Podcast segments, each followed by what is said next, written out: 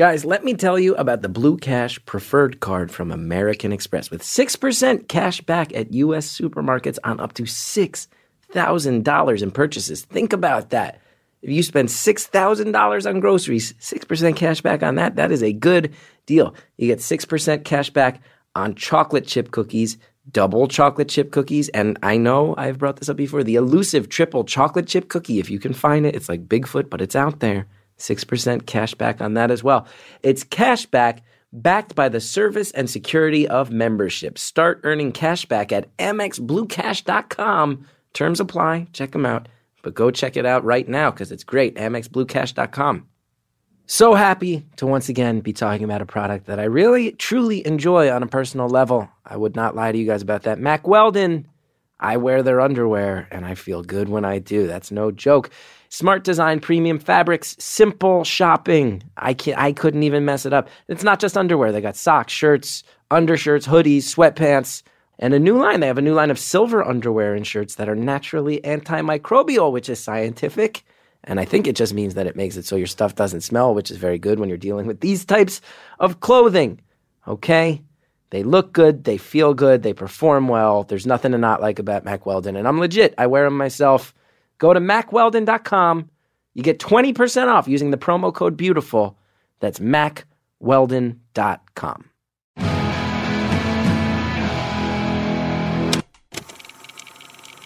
Hi, Frank and everybody else. But if your name is Frank, you just got real freaked out. My name is Chris Gethard, and this is Beautiful Stories from Anonymous People. One phone call, one hour, no names, no holds barred. I'd rather go one on one. I think it'll be more fun, and I'll get to know you, and you'll get to know me. This call I found very fascinating because I got a peek into a culture that I am not a part of. Guys, I've never been religious. Our caller calls up and he's talking about some stuff I found pretty intense, totally calmly. I've never had to leave a very um, devoted religion. It, it, was never really a factor for me. I've also never had kids, let alone kids who are tied up in the religion I'm walking away from. I've never had to process all that. Caller, thank you for letting us know all about your experiences with your faith. And also so charming, so calm. But I promise you listen to the end, and I would start say you start to hear those walls come down. You start to hear this guy get fired up, and uh, shared so much about how he grew up and where his life is going. Caller, thank you for the very open and honest call. Enjoy, beautiful Anonymous.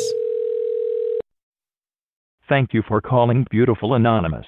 A beeping noise will indicate when you are on the show with the host. Hello? Hello? Hey, how's it going? Good. How are you doing? Is this Chris? It is. This is Chris. Hey, Chris. To answer your question, I'm doing good. That's how I'm doing. Good. I'm excited to uh, be talking to you. I've uh, been listening to your uh, podcast since it's uh, since it started. That's awesome. Thanks for saying that. Yeah, you know, we recorded a whole bunch before we aired any, so I think you're one of the. I think you might be one of the first people to say that you've actually uh, heard the show. So you're one of the first people who knows what you're getting into. Yeah, that's why I'm. My, my heart's kind of pounding right now, knowing that this could be heard by, you know, thousands of different people. Well, hey, I can't. Uh, the cat's out of the bag. I can't. I can't. I, I would love to say that that's not the case, but uh, yeah, people people might might hear this. So, but no need for your heart to pound because cool. guess what? Like if it doesn't go well, we'll just throw it. We'll just throw it in the trash and I'll move on with our lives. Yeah. Well, we'll see what happens. Yeah. So I'm about to. Uh, I have a law exam in about an hour and fifteen minutes. Wait, you have a law exam in an hour. We're now we're we could talk. I mean, you can you can hang up whenever you want, but a lot of these things go for an hour. Man, this is more important to me than uh, the law exam. And plus, I only have to be in the room like 15 minutes before it starts. So as soon as this cuts off, I'm good to go. You sh- have you been studying? You feel good about it? Uh, no. Well, you know, it's my last final uh, for this year, and uh, I I didn't. So there's a lot of background. I've uh, I got a family. I've got a wife and two kids, and uh, law school hasn't been the easiest thing for me. And I've spent the last couple years trying to learn how to balance it. And usually during the semester itself, uh, I don't get a lot done, don't do a lot of reading. But then uh, the few weeks leading up to the, the finals, I kind of I spend most of my days from like I usually leave the house at like 7 a.m. and get home at close to midnight, just trying to teach myself everything that I wasn't able to do during the semester because I'm working as well, and so just you know a lot on my plate. So you you you designed this whole stretch of your life around cram cramming, last minute cramming, and today you're opting to do this instead of cramming. What's the class? Yeah. What's what class Well, is it? the- so this one is, is that's why I'm not too worried about it. If last week, if you had tweeted and the number and I was about to go into like my constitutional law exam, there's no way I would have called. But this is a professional responsibility. It just basically talks about ethics of, a, of being a lawyer and how you're not supposed to have sex with your clients and stuff like that. Yeah, those So- those seem like more. So it's more common sense. It's more common sense. yeah, more straightforward. Exactly. Yeah. So this class is mostly making sure you're not like some lunatic dirtbag. Yeah, exactly. But you know, surprisingly, there's still a lot that that get through the cracks, and there's a lot of that too. Oh yeah, you hear that. So you got did when you uh you decided to start law school after you had a family, huh? Yeah, I uh, I did actually. So I never was big on education. You know, in in high school, uh, I grew up in a in a small town of 1,800 people. Education wasn't really the the thing. Everybody was going in the military, um, and I was raised uh, Mormon or LDS, and my instead of going in the military, my thing was to go on a mission Wow. you know, a two year mission where we go knock on doors. And so I did that. And then when I got back uh, from my mission, I, uh, I decided, you know, I'm going to, it's, it's a long story, man. Uh, um, but ultimately, once I got married, it wasn't until I got married that I went to school. And then uh, I got my undergrad. And then I was like, what, what am I going to do now? Because I got my English degree in uh, emphasis in creative writing, and I was like, what am I going to do with that? I don't, I don't really want to teach, and so uh, law seemed like uh, the next logical step. But now I'm doing law, and I actually really hate it, and Wow. I don't know. So you We'll uh see what happens. where'd you go on your where'd you go on your mission? Uh, to Chile. Gee, I was just in Chile. I just went on vacation in Chile. No way. Yeah, no, uh, no. Really? Did you go to? Uh, what city did you go to? I did. I did two weeks. So my buddy, he he married a very very cool um, Chilean lady, super cool. My friend, my buddy Antonio married Sofia, rad couple, rad couple, and they got Cool. married in Zapallar. So we flew in. We flew into Santiago, w- drove Uh-huh. up drove up to Zapallar, did a couple days hanging out in Zapallar, which is like this beach town, very fun. Did a, a day in Valparaiso, and then me and my wife Hallie, we drove all the way up north, all the way through the desert, past Calama. We went to San Pedro de Atacama. It was insane. Yeah, cool. See, I was never up that far north. I was uh, more in the southern part The lake- the, the lake where country. it was a little colder. You did the lake country. The lake country. Yeah, exactly. I was, you know, where it was really green, but also could get pretty cold in certain times of the year. Yeah, we weren't sure. Should we go north? Yeah. Should we go south? We went north. We don't regret it. Yeah, you, you can't really go wrong with Chile. I mean, it's a beautiful country and lots to do. Also, though, I learned there pretty ultra Catholic country. Yeah, yeah, they they were they uh they were pretty receptive to us actually uh, to the the missionary work that we were doing because they were had that that strong religious background. Oh, so the the shared religious um, dedication meant that they were willing to have a conversation, even though the faiths didn't totally Exactly. match up. Wow. And did you? Yeah, they almost uh, they felt they felt uh, kind of bad turning us away because they felt like we were you know sharing in in a similar type of work, I suppose. That's cool. Cause yeah, I know. I, I went to high school with this kid named Gabe. He was super cool, really cool guy. Uh-huh. But but also he was like, he he he he was a cool guy. He he he grew up in the Dominican Republic, he told me that in the Dominican Republic, him and his friends, when they were like preteens, used to make a game out of trying to steal the bikes of more of Mormon missionaries. That was like a game in their neighborhood. Who can steal the bikes? Yeah. Yeah. I didn't have a bike. I didn't have a car. I literally just walked for two years. You just walked around talking to people about faith. I just walked.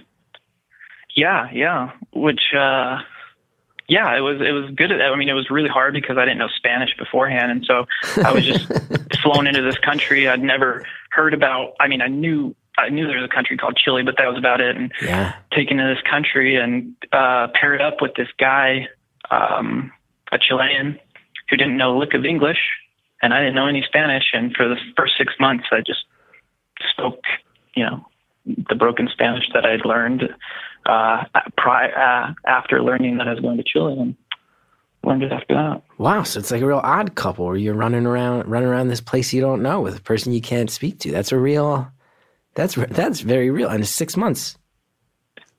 Yeah, and then uh, for and then you know, I mean, I was there for two years, but that first six months it was, oh, right. it was pretty tough because I was completely alone and trying to learn this language with this guy I didn't necessarily even like.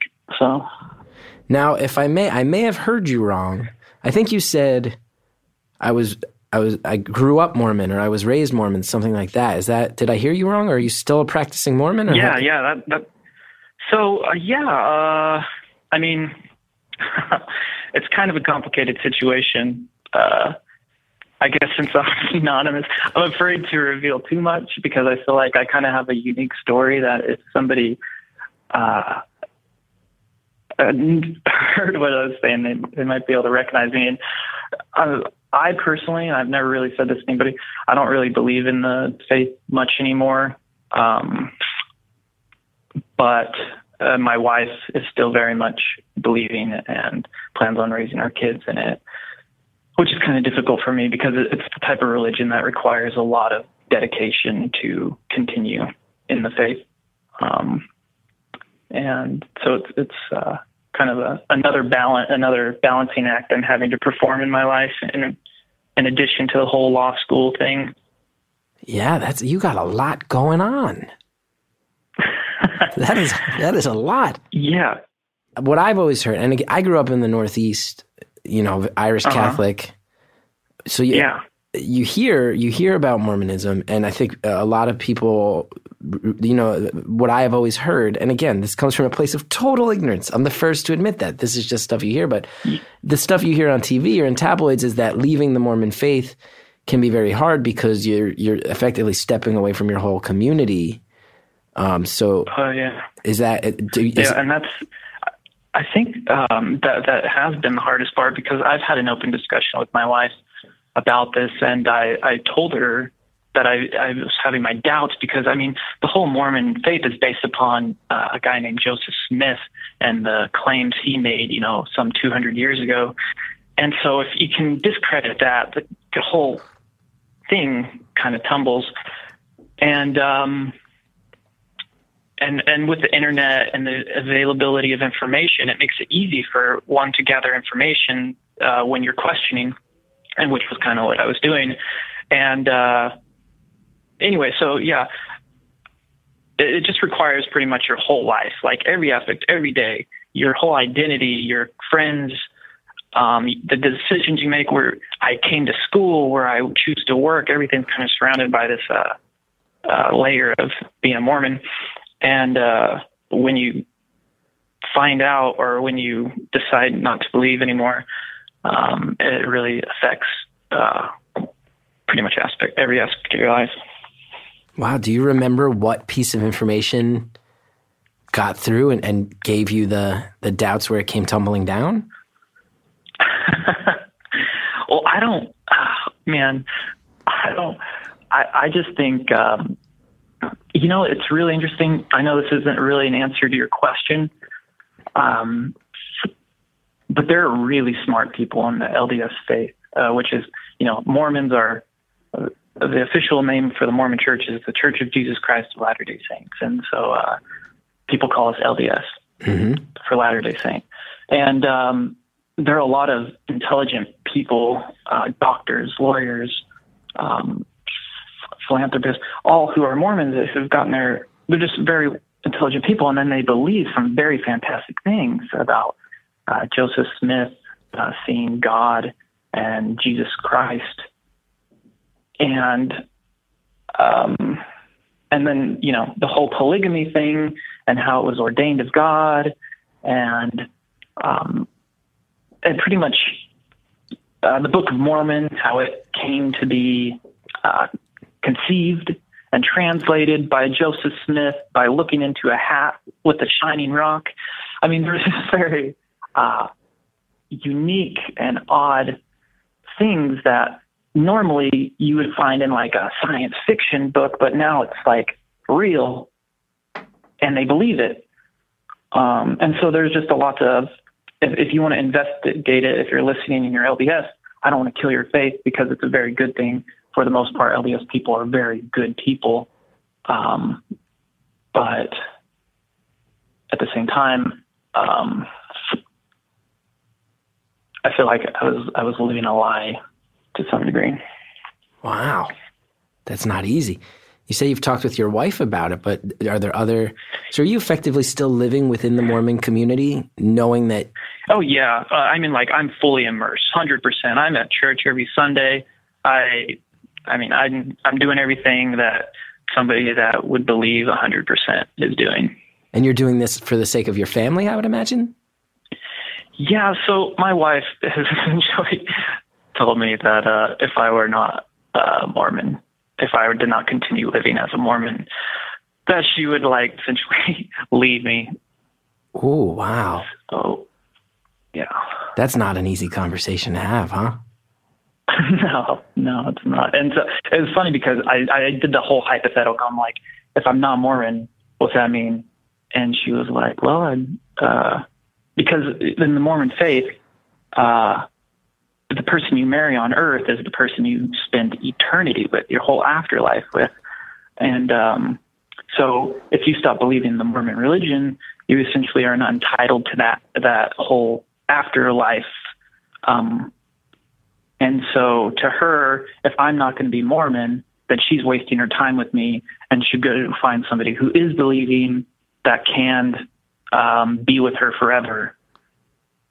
Wow. If that makes sense. So that does present, and again, I'm very unfamiliar with the actual day to day nuts and bolts of the Mormon faith. So hopefully, if I step on Yeah. any to- if I step on any tones or say anything where you're like that's an ignorant Look, thing people say all the time. So uh, where I grew up, I was I was the only Mormon um, in my whole high school, and I had to like pretty much teach everybody everything. So every and every so, ignorant thing that gets said, you've already heard a thousand times. Then Yeah, exactly. oh, cool. I won't worry about it then.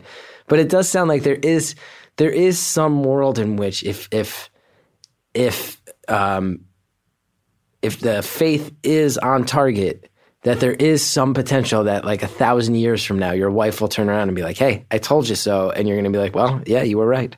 Glad I stuck with this. Glad I glad I put in the uh, effort every Sunday." Yeah, exactly. Exactly. And, well, like- I don't know because, I mean, oh man, this is such a complicated topic because it goes so deep. Um, I just, I, I legitimately don't believe in it. I, I think there is zero percent chance of it being true. Um, so I'm not really worried about that.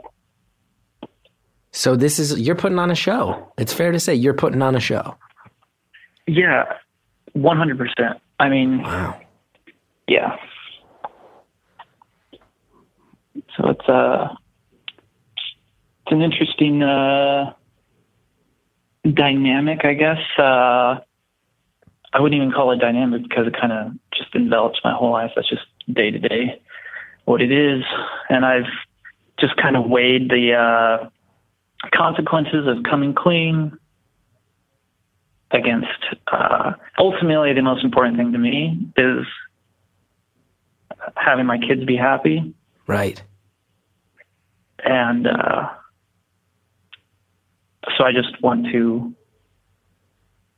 like it, will they be happier if I put on this facade and I stay together with my wife, which is fine. Like I love my wife very much, um, but I know if I came clean, it would probably eventually, uh, you know, result in separation or something. Well, can I ask you a hard question? For sure. Okay, hold on right there. I know I'm interrupting the call. I get it. I know, but let's everybody just take a deep breath. And I know the best way for us to all take a deep breath is for me to tell you about some of the, the kind people that help make this show happen.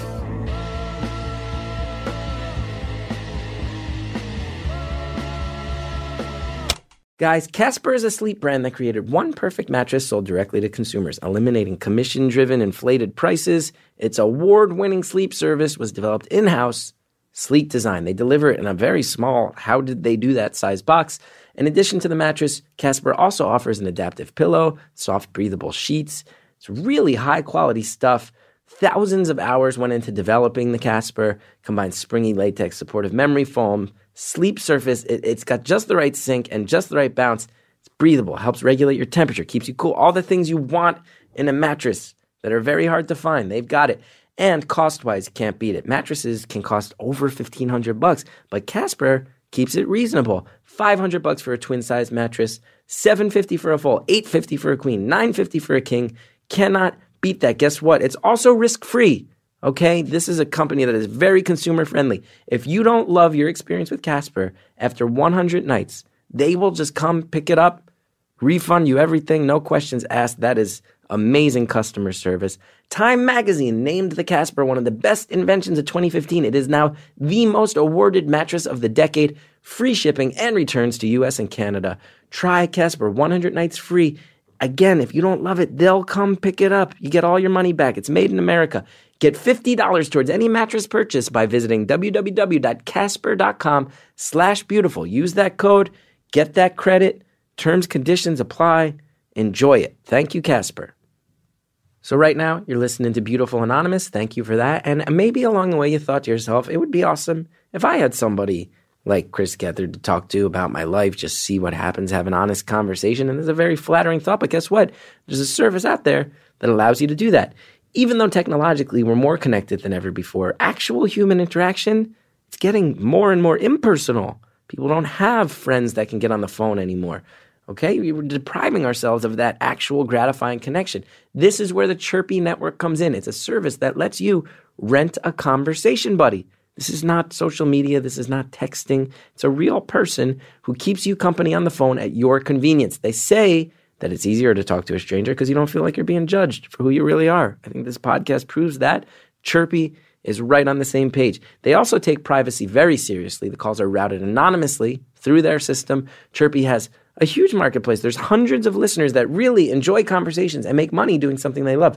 Try them out. Go to chirpynetwork.com and sign up with referral code BEAUTIFUL. That will get you 20 talk credits for just a dollar. Start talking to your very own beautiful stranger. Okay, it's time to return to our call. Will they be happier if I put on this facade and I stay together with my wife, which is fine. Like I love my wife very much. Um, but I know if I came clean, it would probably eventually, uh, you know, result in separation or something. Well, can I ask you a hard question? For sure. I know, and you can say no. I don't. If you just say no, I'll just we'll just move on. That's totally fine by me. And the last thing I want to do is poke a hornet's nest here. The last thing I want to do is cause trouble. I want to be clear on that. But you're being really open. I do have a question. So you just said like you want your your kids to be happy. Is there any part of you that feels like like this is a path that you discovered was not sitting well with you and and what happens if it doesn't sit well with your kids and what do you say to them about that when that moment comes if it comes Um, I think I would probably agree with them, tell them I feel the same way, and um, maybe talk to them about the benefits of continuing. I don't. I don't know, man. I, I, I think I literally think about this all the time, like daily, and the pros and cons of each option. I have like the pro of being truthful and living honestly with myself and then the pros and cons of um, continuing living a way that I don't necessarily believe is is truthful. And I mean, like I said, the most important thing to me is make my kids happy. And so I just I, I'm kind of at the point, the juncture where I'm like, which one of those two things would ultimately lead to my children's um, long term happiness? Wow. Wow, that's a lot. Yeah, so, sorry to sorry to just pile it on you, but like Hey, this no is way. something that's been going on for years, and like you're the first person that I, I mean, there's not a platform like this where I can just diss all this shit onto you and be completely anonymous. So That's what I'm here for. This is I've I've learned. I will tell you what. Can I tell you something from my life? I thought I was going to start this podcast and it was going to be mostly people just prank calling me.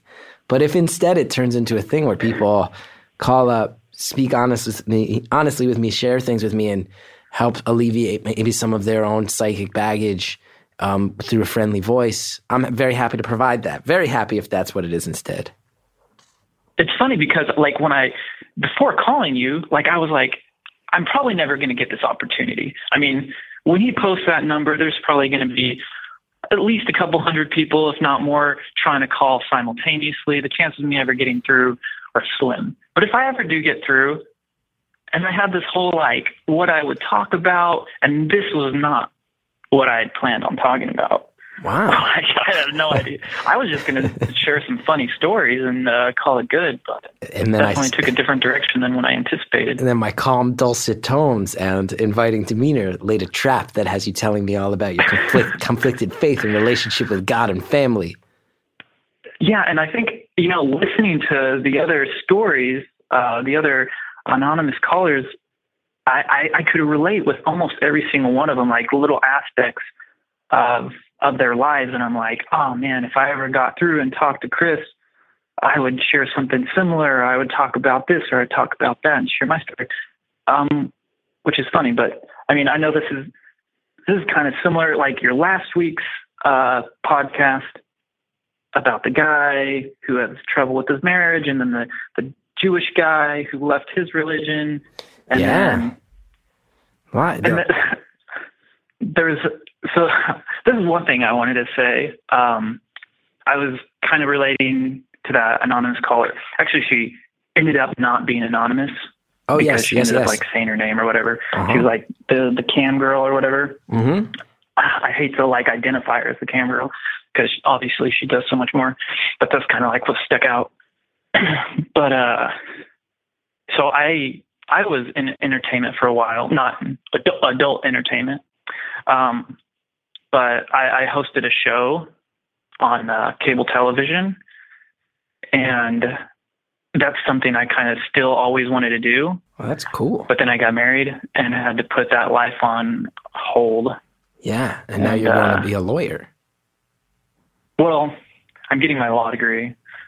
I don't know if I'm going to be a lawyer. What are the other options? I'm I'm dumb. I almost dropped out of a state school with an American. I got an American Studies degree. I don't know what what you what else do you do if you're not a lawyer? What are my other? Op- well, I know that like you know, getting your JD just definitely. I mean, it opens the doors to a lot of different things. You know, higher pay and pretty much whatever you would go into. But um, I don't know. I don't know. Really know. I mean, the options are endless. I think that's my problem. Is I literally feel like I still can be anything or do anything. Obviously, I mean, I still really enjoy the whole entertainment field and would like to get back into that. That's Um, cool. Yeah, but uh, I, I don't I don't know how I'm going to do that with with uh, my responsibilities now because I just I don't know where I'd fit it in. Yeah. How many kids do you have? Uh, two, Two kids. How old are they? three and two. Three and two. Wow. Yeah. And had you already uh had you already sort of lapsed faith wise when you by the time you had your kids? Um, not with the first one, but before the second one. Yeah. Wow, what an interesting timeline. Do you think having your first child is something that helped lead to a lot of the questions? Um, no, I mean, I think if anything, having kids added to like I I I feel like I'm a very spiritual person. I, I feel like I'm very in tune with um, like I I believe that there's something beyond us. I think we have a very um, limited perspective on existence and we come up with these theories that are based upon our limited perspective. And there's just so much more that we don't know and that we can't know. And it's just um and i mean i don't evolution in general i don't i don't know if i i believe in the whole i think there's i believe in adaptation. I don't know if i believe in in evolution i believe in the evolution of the the, the mind i believe uh 10,000 years ago um looking ahead, we would have seemed like gods. And 10,000 years from now, looking ahead, the people that we could see would, would appear the same.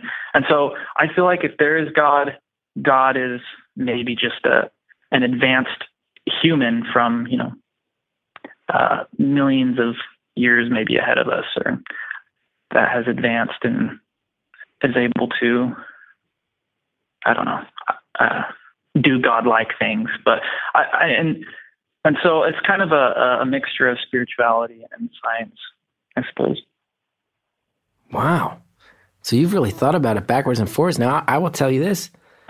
I also I believe is there is there a phrase is there a saying I think I think that we just looked it up. Is there a saying as man now is, God once was, as God now is, man will one day be, which is a more I I've, I've been told that's yeah. a more so it sounds like your philosophy does match that, up. That's that. definitely a Mormon thing, which which is funny because there are lots of uh, Mormon teachings that I am just I find fascinating and amazing, and I would love for it to be true. Like like I think it like the when I think of heaven.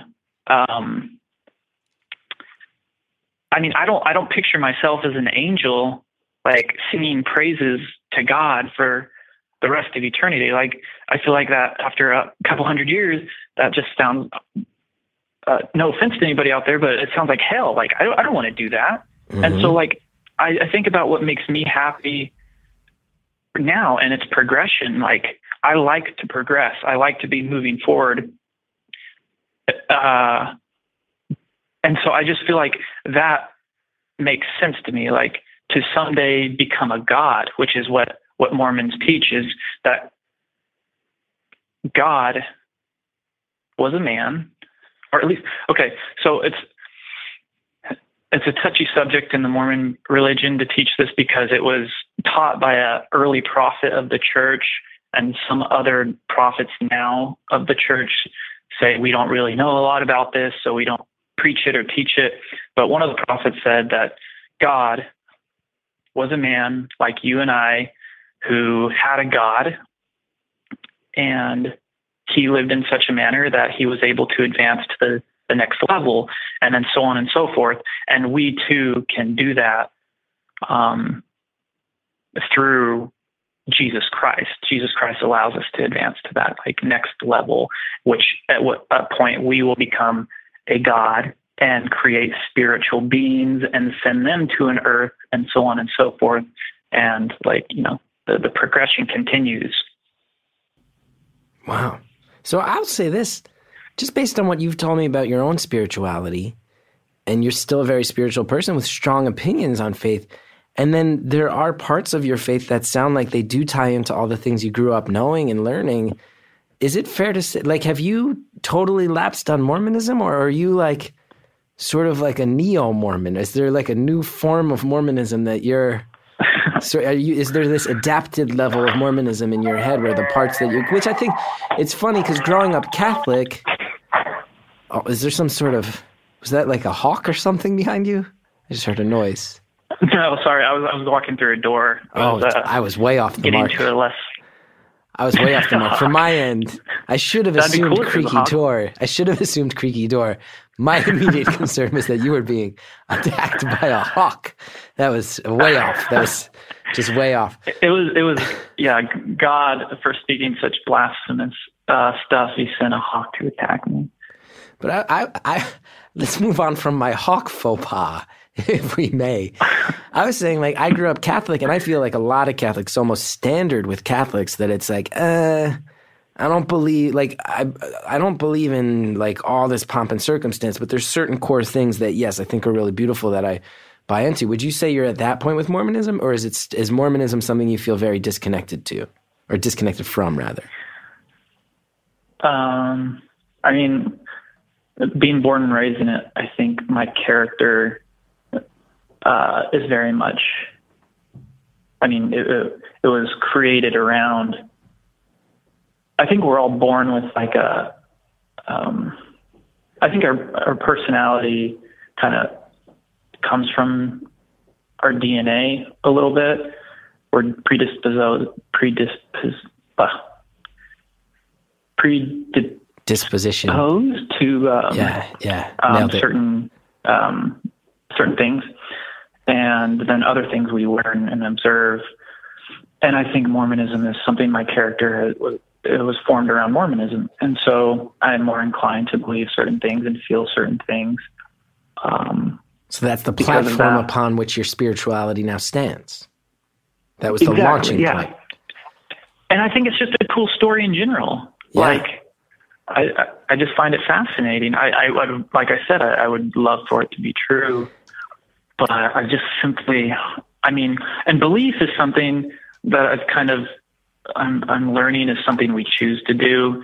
Um, we can either choose to believe or choose not to believe, um, which in the Mormon community is kind of hard sometimes because a lot of them preach that they know, like they know that Joseph Smith was a prophet. They know the Book of Mormon is true, like a true word of God, and they know, they know, they know.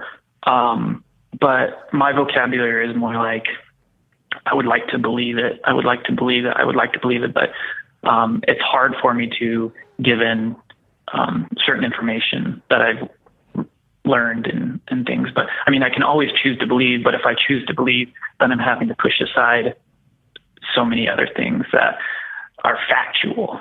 So it sounds like if I may coin a phrase here, I might coin a whole phrase that starts a whole. Who knows? This could start. This could open a whole door. It sounds like you're sort of All like. right. It sounds to me like maybe you haven't totally walked away. It is still the foundation. It sounds like maybe you could be termed Mormon casual.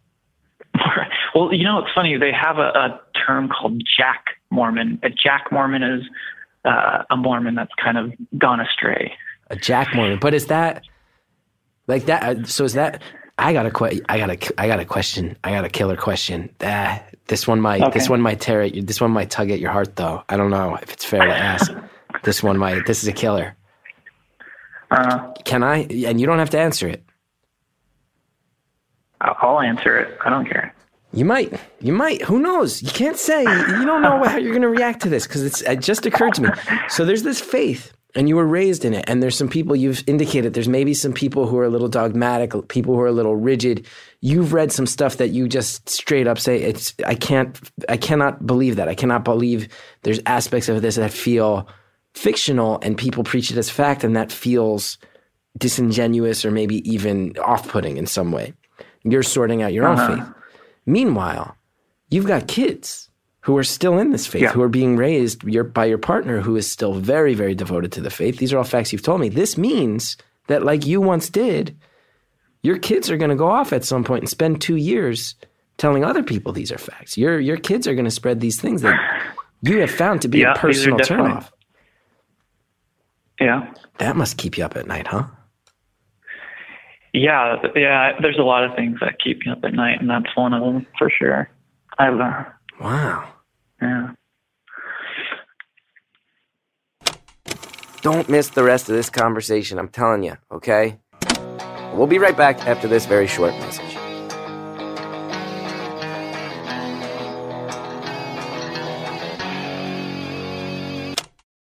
There's got to be a better way to mail and ship stuff. It's going to the post office, standing online forever with a bunch of grumpy people Leasing a postage meter gets real expensive real fast. Turns out, hey, guess what? There is a better way, and it's called stamps.com. With stamps.com, you can buy and print official U.S. postage for any letter or package right from your desk with your computer, your printer. Even get special postage discounts you can't find at the post office. Plus, stamps.com is more powerful than a postage meter at just a fraction of the cost.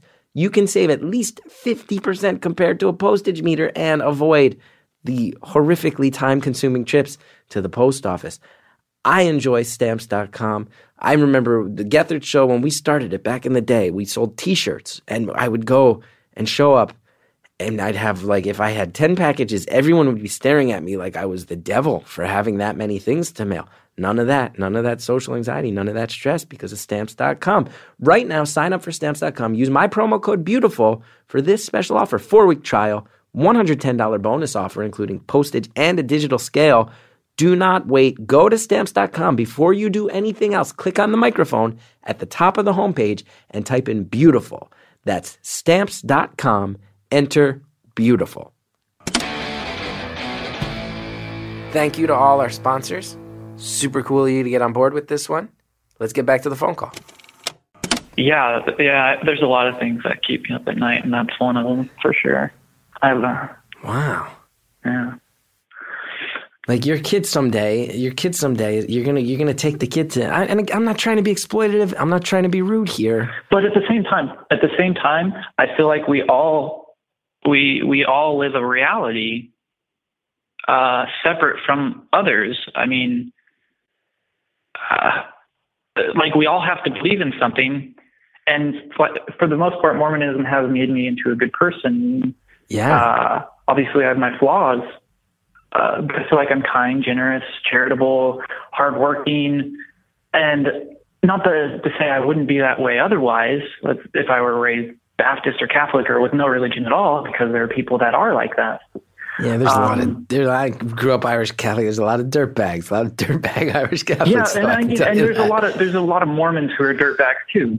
So, um, I mean, I, but in general, I think raising my children in the Mormon religion is a good thing. Um, and I think if they were in my mission, it taught me, you know, I, I now know Spanish fluently. I know how to deal with people that I hate and be professional and tactful and hardworking. And so these are all qualities that I would like for my kids to learn. And so it's my place to, you know, push off my beliefs onto them. I mean, I, I don't necessarily like that my parents did it to me. So uh, I'm not going to like, you know, break them from something that would maybe be beneficial in their life. And if they go decide later on that that's not something they want to do, I wouldn't, you know, disown them or anything like some people do. Are there other are there other underground uh I guess because you can't talk about it. There's got to you go to the church on Sunday, there's got to be a couple other people sitting in there looking at their phone, I- I looking at their looking at their I- I phone I when they think- get a chance, right? I think I think there's a lot more than anybody's willing to admit, uh, and I think it's for the sole purpose of what of the reasons I've mentioned is the community. Actually, you brought that up. The community. I mean, uh, are you familiar with the Provo, Utah area? Provo, Utah. I've heard that. I've heard those words said a couple times in my life. Sure.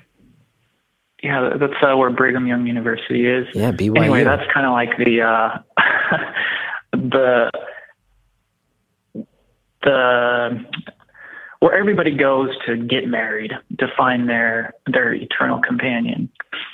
Um, if you're Mormon, you you graduate high school. If you're a guy, you go on your mission. When you get home, you go to Provo, Utah. If you're a girl, you graduate high school and you go to Provo, Utah.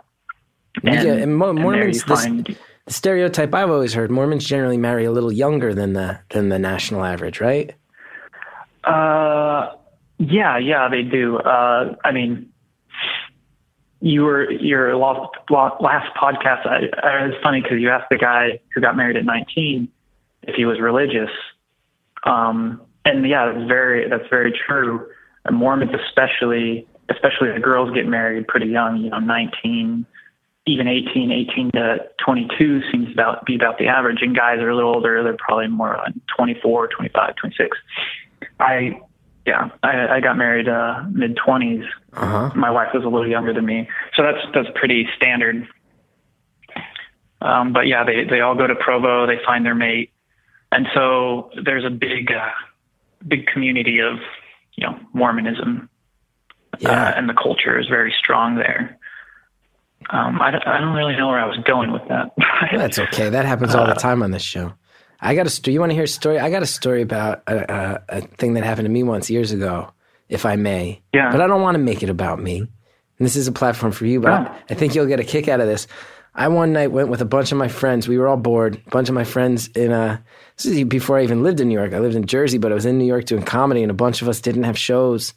And I was like, I heard about there's this place, Roosevelt Island, in the middle of the East River in New York. And I was like, oh, I heard there's an abandoned mental hospital. Let's go break into it. So me and my friends uh, went over there and we tried to break into it and we couldn't. But then we were walking and there were all these really gorgeous people, like really, really good looking ladies, good looking guys. And they were all like flooding this island. It's pretty, there's not really much foot traffic on Roosevelt Island. So we said, Oh, hey, where are you guys going? And one of the girls really zeroed in on a friend of mine and was like, Oh, we're going to this party up on the northern tip of the island. You should come. She kind of ignored the Yeah. rest of us. And uh, when we got there, we realized, man, like nobody's drinking at this party. Nobody's smoking a cigarette, and it's outdoors. Like this, you know, New York is a very uh, uh, like interesting place. And then I was like, man, everybody's just like holding a bottle of water. Like, wh- what is going on?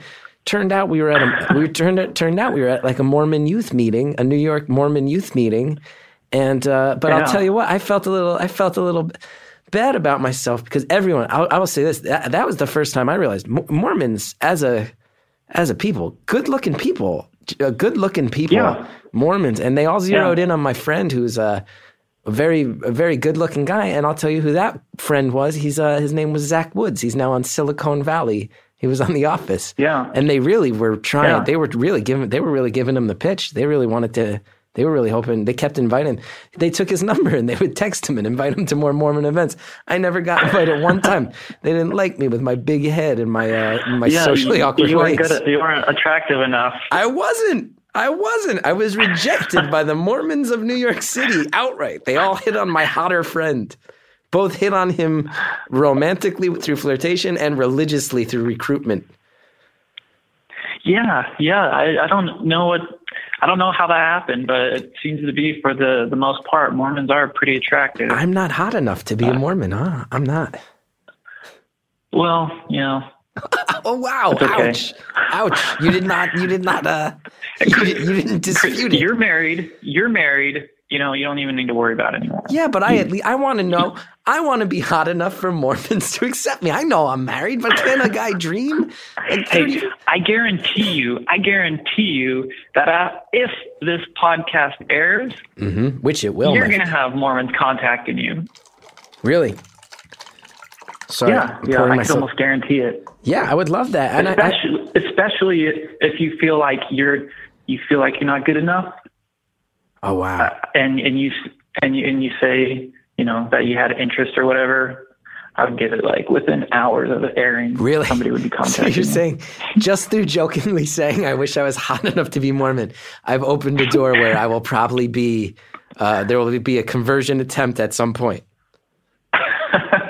I could almost guarantee it. Yeah. Wow. Well, I'm always happy to have a conversation, but anybody who's listening and thinking about maybe trying to convert me, I can let you know that I'm very flattered, but ultimately, uh, I'm not. I'm not. I'm not going to. I'm not going to convert. Well, I don't know if that's going to thwart them. They they're really good at getting around no's. Who knows? Hey, give it your best shot then. Give it your best shot. So what else? What else? You said you had some funny stories. You also you said a couple times that your story cuts very deep. You said you had to be vague because your story is so specific. What else? We got a little under 20 minutes left. I've been lo- I love this conversation. Thank you for having it. What else? What else do you need to let me know about your life? What else do you want to get off your chest while you got got me here? Uh, let's see. So I was, like I said, I was I was born and raised in a very small town. Um, I guess I can I can narrow it down to Texas. So I was born and raised in Texas in a very small town. Uh, there was only 200 kids in my high school. Uh, like 42 in my class. Wow. And before that, even, um I was homeschooled for a couple years, which when I say homeschool, I, I use the term lightly because I could probably count on maybe one hand the days I was actually schooled. The rest of the time, I just kind of, uh, I, I grew up on a farm with like cows and chickens and horses and all that. And, uh, I, I spent most of my days just outside and, and, and doing things. And, uh, then at one point I told my mom that I wanted to go to public school, and that was in, in the sixth grade. So I went back to the public school in the sixth grade. So pretty much I didn't go to elementary at all. Wow. And uh, Do you have brothers and sisters? yeah, uh, yeah. So my I have two two half brothers and a half sister. My mom was previously married, and her husband died in a motorcycle accident, Oh, and wow. remarried uh, my dad, and then my mom and dad uh, had me, and uh, so now there's a kind of an interesting family dynamic because I'm the only one from them, and I, I- feel like um maybe they feel like I don't know, I get special treatment or whatever, but I don't I don't feel that way. But um, oh, so they your your uh, your half brothers and sisters. They think you're like the golden child. yeah, well, Wow. You, yeah, you, you, you got a lot of that way. family. You a lot of family stuff in your past and your present and your future. You know, so my sister, she's actually so. Um, are you? this just keeps bringing back the Mormon thing. My sister, she's she's gay or lesbian, I guess, and um, that that didn't play well with my parents being super Orthodox Mormons. Yeah, rumor And, has it. um, rumor has it that Mormonism is not the most accommodating faith for homosexuality. That's putting it lightly Yeah, based yeah, on what but- I've heard. That's the putting it lightly version of what you hear. Yeah, especially uh, um, if you're not familiar with like the Mormon media or whatever. Uh, the lead singer of Neon Trees came out as being a homosexual and um, pretty much disavowed the Mormon faith and put out a music video. Um, pretty much, you know, totally dissing the church for not accepting him Wow. for being gay. And uh, anyway, uh, that's off track. My sister okay. came out. She had been married actually to a man um, that lasted about a year, and then she came to a uh, a family gathering with a girl instead of her husband, and we had no idea what was going on. And then uh, it kind of trickled out slowly after that that she was she was bi and then full on gay and um but uh I think that was something that my my parents still struggle with that because they're still, you know, very much uh, believing that because she's gay, she's sinning, and as long as you're sinning and continue to sin, then you can't be, you can't, you know, go to heaven and and be with them. And how'd you take it? So, how did I take it? Yeah. You know, um, she came out uh, shortly after I got home from my mission. So I was still very much like in that mentality. Uh, but now, like, um, like I love, like, it's, it hurts because, like, I, she's my sister and she needs just as much love from her parents as anybody would. And I feel like she's not getting it or at least she doesn't feel like she's getting it. And I don't think my parents probably are getting it. And so uh, I, I feel bad for her, and I try to reach out and you know tell her how much I love her and respect her and appreciate her. Um, and I and I feel bad maybe for giving her kind of a cold shoulder for the first little bit after she came out because I was still kind of had that you know mentality and and I don't think maybe because of the whole you know um I, I think it's been a an evolution of society and our um and our feelings about homosexuality in the last you know few decades that have I mean it's it's still in a transitional period where people are still warming up Yeah. to the idea that they are equal and anyway Of course. I do want to let you know. I don't want to interrupt that thought because it's very deep. I do want to let you know we have about 14 minutes left, which also means you have about 29 minutes till your exam. Just so you remember that.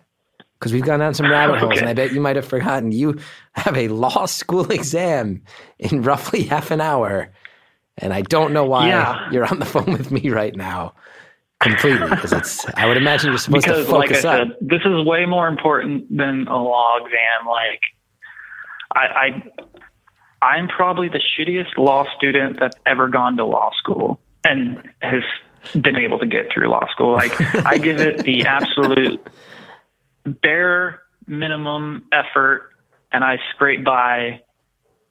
And I, I, I'm very calculating in that way. I know exactly what I have to do to scrape by, So and that's all most, I do. I, most law school students i think once you, when you opt into law school most people are because i was the type of person that was scraping to get by i was also praying that i'd never have to step into a classroom ever again law school students are generally very studious people Yeah, Chris, I've been I'm I say this in all honesty and I'm genuine like I've literally been living hell for the last few years of my life. Like Wow. law school is the complete antithesis of my of me and my personality. Like I feel like I'm very creative. Um, I know that maybe this conversation you're living you're living multiple lives you're living a religious life you're living you're aiming towards a professional life of all these things you don't want to be doing Yeah, you're telling me. Like, I was actually doing some research on this, and uh, I think I have what they call imposter syndrome, and that's where uh, you and I, I don't I don't think you can self-diagnose. I don't think that's a you're not allowed to do that, or at least there's no credibility to it. But I, I have a lot of symptoms, so I just I feel like I'm an imposter. So that's pretty much you know, the gist of it. Like you know, I'm. E, I feel like everyone listening, everyone listening to this is currently Googling the phrase imposter syndrome. Well, I think a lot of people probably have it in some uh, aspect of their life, but I don't think it envelops their life maybe as much as it does mine. Wow. But uh, yeah, so I just I I genuinely like I feel like I'm a creative person, and I thought that maybe my creativity would set me apart from maybe most lawyers, but in reality, law just like I feel like sucks the creativity out. Like not sucks it out and manifests itself, but it like sucks it out and destroys it. And it's just very much like robotic, and it's really hard to put yourself into anything law. Um, to be a good lawyer is to be a studious lawyer, to be a yeah. um, a, a, a robot essentially, and just like go through the, the steps. Process And, info. um, yeah. What about entertainment law? You ever thought about getting into entertainment law? Where you're working with the. Uh, Well, see, that's what I, that's what I was thinking because that's kind of what my first initial. I go, I'll go into law school and become an entertainment lawyer because I was in the entertainment field for a while. You know, I hosted a TV show. I had some connections. I could like. I've also got to like know quite a few mu- musicians. Um, you can be brokering deals, spreading creativity Uh, for, through the, the back it's the same thing. I mean, it's law, and law like it sucks. Like it, I would, it would be like me. What are you it going would to be- do? You're not going to do law. You hate it. What, so what are you going to wind up doing? Why are you? How many years of law school do you have left? I've got one one year after. The, so today's my last exam. When I finish my exam today, and three and a half hours from now, I will have finished my uh, second year of law school, and we'll have one more. So I, I'm not the type of per- I don't quit really anything Yeah, yeah. except. That's commendable. But anyway, So, but you want to. And so I- you I just- want to quit everything, and you don't quit anything. You there's a lot of things you want to quit, but you you mentally quit. You mentally quit a lot of times, but you still show up. yeah, that's that's well. I feel like half of life, or even maybe more, ninety percent of life is just showing up, and I feel like maybe there's a saying out there that says something like that. I'm sure there Uh, is. I'm sure but yeah, there is. like, and it's funny, like law school, like everybody was like, it's hell, and it is hell. But like, I can tell anybody thinking about going to law school out there that you can get your Juris Doctorate by doing very little. Like I like this. Like, I like you giving very advice. little. So you're saying you can scam that system if you're on the fence about law school. You're my friend, my anonymous friend right here. You're saying yeah, you can slip through. You can scam that system. Yeah, no, it, totally. I mean, just I guess like anything else. I mean, yeah, you're gonna have to go into, you know, a hundred thousand dollars in debt doing it, but Yeah, you that's know, that's an issue. pay off. I guess. yeah, that's, that's something you got to be okay with. Um, but so yeah, I've got I've got a year left, and then I said I'm I'm working like 24 hours a week right now. This summer, I'm going to be working full time. It's a pretty steady job at a firm. Um, I'm hoping they're going to make me an offer. I plan on working there probably for a year out of law school. In the meantime, I plan on when I find time, uh, you know, writing. Like I said, I love writing. Yeah. Um, I've written a lot. Uh, I would like to get into acting. you just described a life where you're going to uh, finish law school, actively pursue getting hired by a firm, but also quietly do things that you hope trump it, supersede it.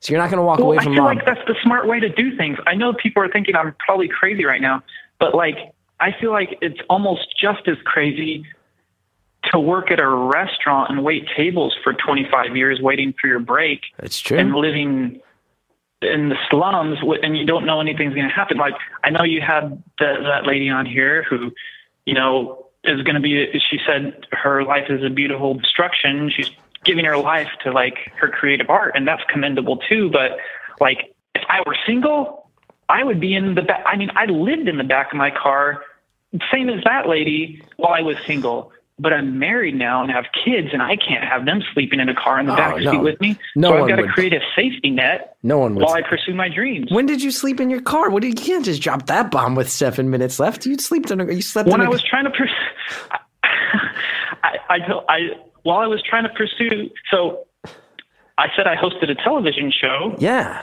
and while I was trying to pursue that while I was single, I had the, I mean, I literally quit my job uh, where I was living, dumped my girlfriend.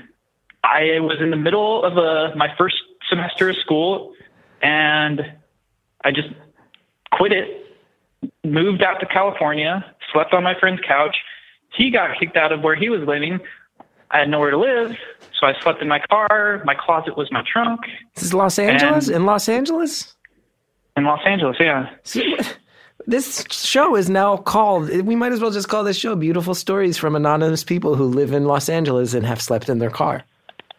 This is an amazing, amazing crossover. So wait, you were there. You were And- you had a TV show in LA. You were hosting a TV show in LA.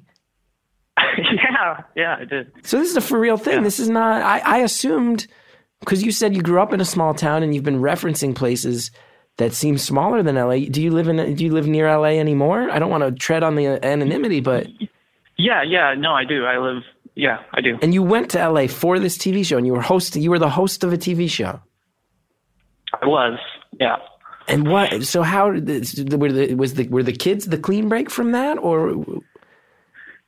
So, so getting married was a clean break uh, because my wife, she was in school in a different state, and I felt like that was more important, the whole schooling thing, and so I couldn't continue doing the show while living out of state. So I kind of gave that up so that she could get her Wow. schooling done, and then, um, yeah, then it, it kind of led me here. But so yeah, I, I lived in I lived in my car for a little while trying to pursue that. I got the the job, and then lived pretty good for a while, and then had to make the choice between you know continuing down that path or getting married. But like I said, I I, I can't live in the back of my car anymore with kids, Of course. and so like I've got to create.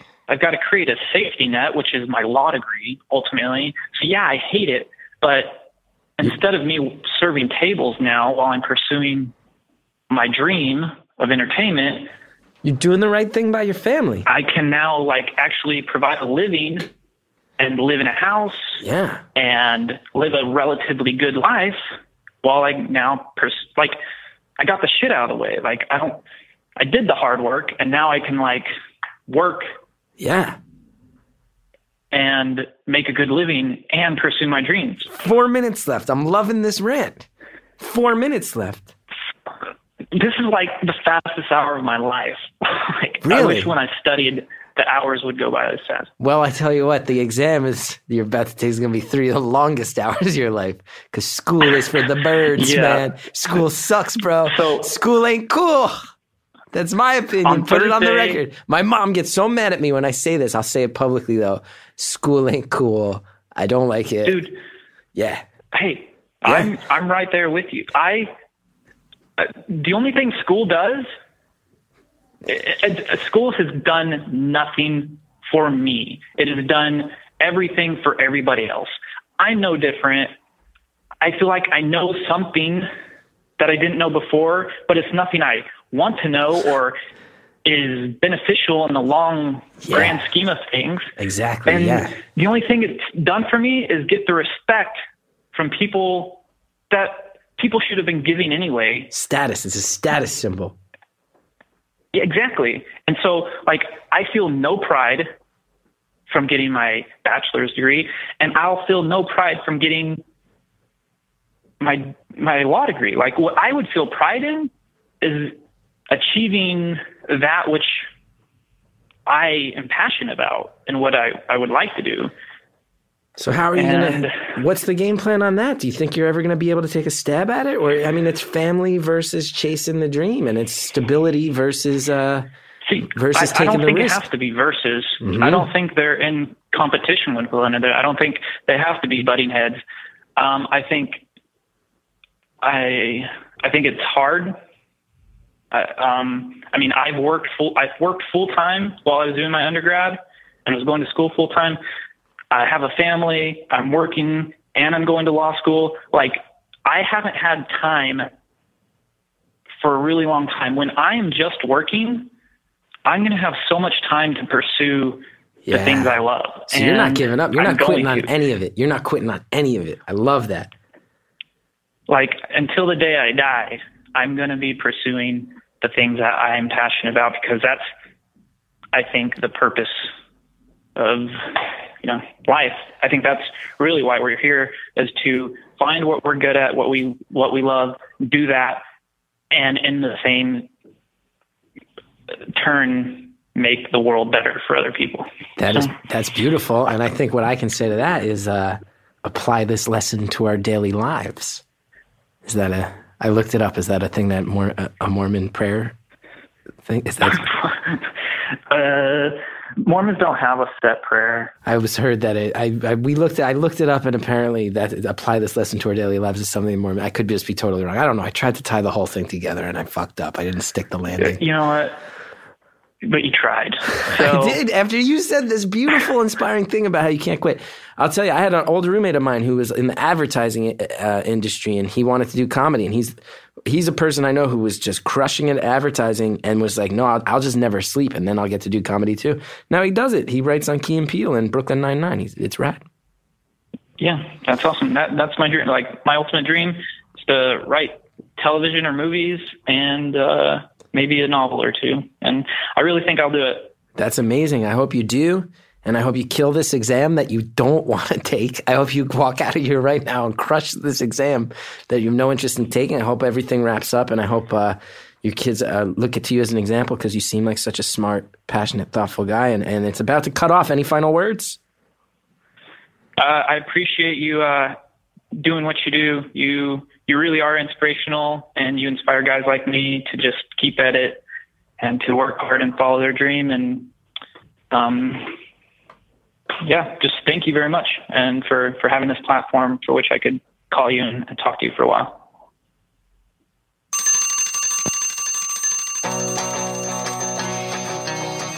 Wow, caller, I hope everything sorts itself out. I hope that you and your family and your faith and your world as you live in it all become what you want them to be. W- what a fascinating call and what, what an open guy. So thank you for that. And thank you to many other people who helped make Beautiful Anonymous happen. Thank you to the Reverend John DeLore. Thank you to Greta Cohn. Thank you to Shellshag for the intro music. Please support Shellshag, one of my favorite groups of all time. Everybody, if you want to know more about my television show, thechrisgethardshow.com. If you want to know about my touring dates, chrisgeth.com. I got June 2nd in Chicago, 3rd and 4th in Denver. Later in the year, I'm going to Dublin and Edinburgh, which is really nuts. And uh, you can check all that out. Thank you for supporting the show, and we'll see you soon with more Beautiful Anonymous.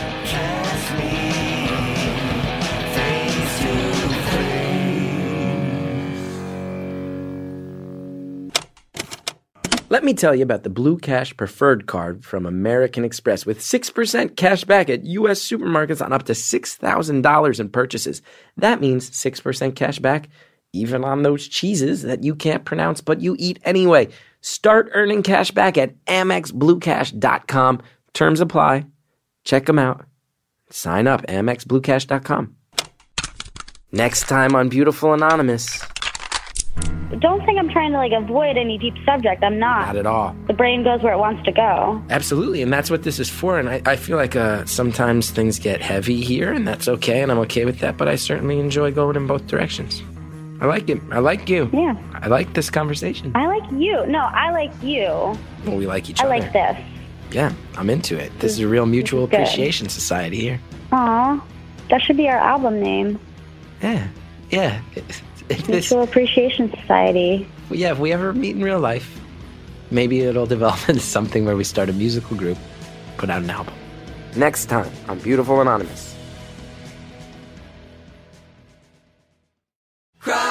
Baby, cry. Hi, I'm Sarah Thyre. And I'm Susan Orlean, and nothing makes us happier than hearing what makes people cry. On our show, Crybabies, we talk to comedians, musicians, writers, and other awesome people about what makes them cry. And sometimes we cry too.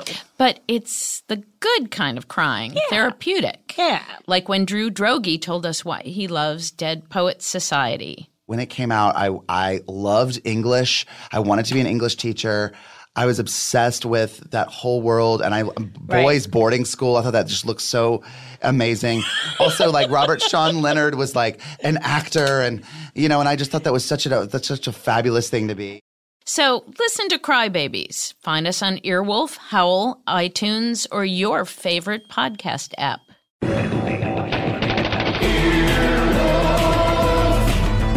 This has been an Earwolf production, executive produced by Scott Aukerman, Adam Sachs, and Chris Bannon.